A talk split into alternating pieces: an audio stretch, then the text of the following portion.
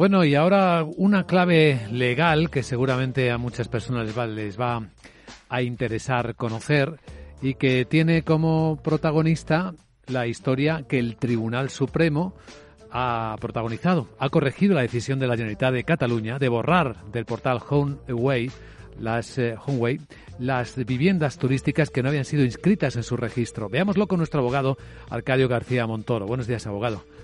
Buenos días, Luis Vicente. ¿De qué hablamos? Pues es una sentencia que confirma lo que dijo ya el Tribunal de Justicia de la Unión Europea hace más de un año, es decir, que puede existir intermediarios neutros de alojamientos de datos de manera que la actividad que desarrollan no se regule por la legislación sectorial, en este caso el alojamiento turístico, sino por la de la sociedad de la información.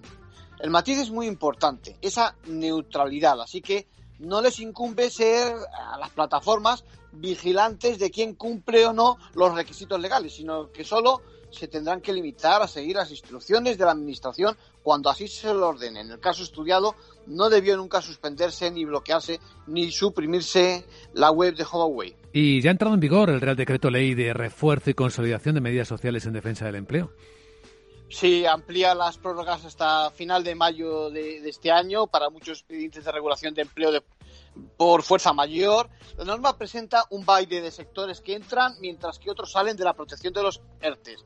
Destacan el sector cultural, la energía, el transporte, con más prestaciones económicas autónomos por cese de actividad de naturaleza extraordinaria y también para trabajadores de temporada. Y permite prórrogas extraordinarias en los contratos de alquiler, ¿no? Sí, por un periodo máximo de seis meses, en las mismas condiciones que tenía el contrato, para esos casos de necesidad de ocupar la vivienda arrendada si es la vivienda permanente familiar, ¿no? Y también da derecho a aplazar ese pago de la renta en los casos de vulnerabilidad económica cuando el titular posee más de 10 inmuebles urbanos o es una entidad pública. Gracias, abogado.